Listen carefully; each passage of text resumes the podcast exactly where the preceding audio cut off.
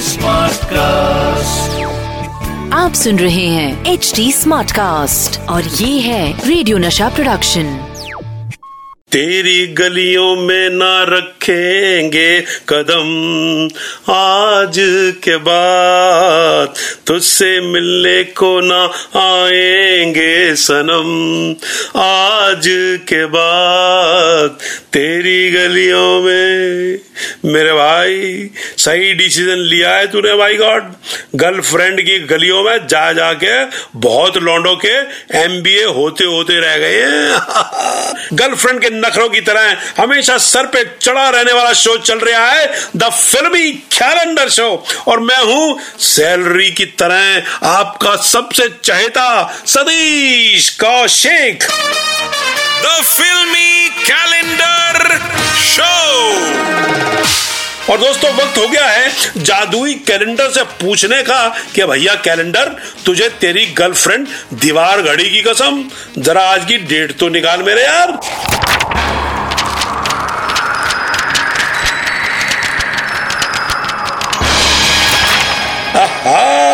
और कैलेंडर ने जो तारीख आज चुनी है, वो है 8 सितंबर उन्नीस सौ पंचानवे। और 8 सितंबर उन्नीस को क्या हुआ था भाइयों? 8 सितंबर उन्नीस को एक्टिंग रोमांस डांस बोल्डनेस और म्यूज़िक से इंडियन बॉक्स ऑफ़िस हो गया था।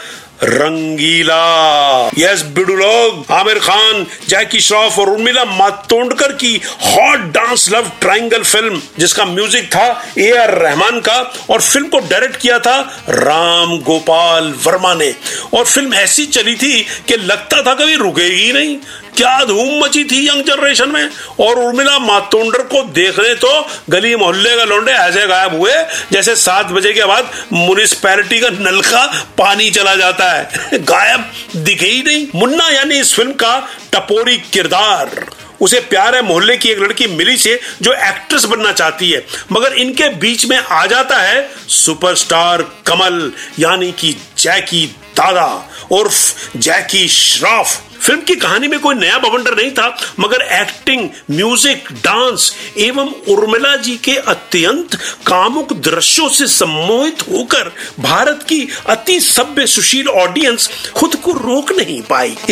Super hit picture super hit मगर मैं आपको बताऊँ दोस्तों कि यह फ़िल्म को असल में पहले ऑफ़र किया गया था बॉलीवुड के बादशाह शाहरुख खान को।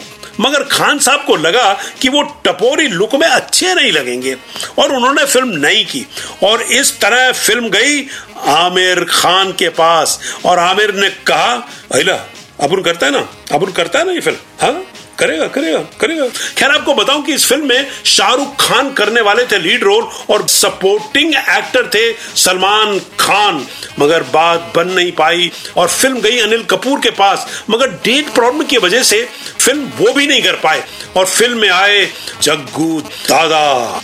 मेरे फेवरेट और फ़िल्म में वो एक्टिंग की उन्होंने, क्या मज़ा आ गया यार। उस साल का बेस्ट सपोर्टिंग एक्टर का अवार्ड जीता।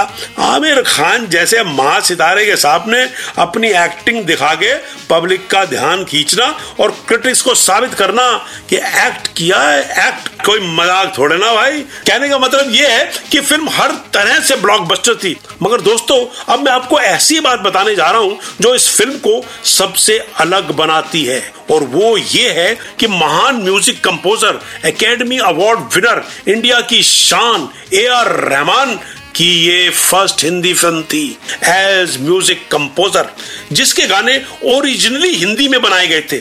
इससे पहले उनके साउथ इंडियन गानों को हिंदी में डब करके रिलीज़ किया जाता था। और ये दौर इस बात का गवाह है कि रहमान कितने पॉपुलर थे कि फ़िल्म की सीडी और कैसेट्स पर रहमान की छोटी सी गोल गोल क्रॉप्ड फ़ोटो भी आती थी और लिखा होता था, music by A R Rahman. Rahman साहब we are proud of you India is proud of you you are a great composer दोस्तों तो ये कहानी थी फ़िल्म रंगीला की। अब अपने दोस्त सतीश कौशिक को इजाज़त दीजिए, क्योंकि मैं रिटर्न टिकट लेकर जा रहा हूँ, जल्दी वापस आऊँगा। लेकर किसी नई तारीख की फिल्मी कहानी। इसी शो में जिसका नाम है the filmi calendar show with Satish Kaushik. तब तक रंगीला देखिए और डांस मारिए। टाटा बाय बाय आप सुन रहे हैं एच डी स्मार्ट कास्ट और ये था रेडियो नशा प्रोडक्शन। H smart Smartcast.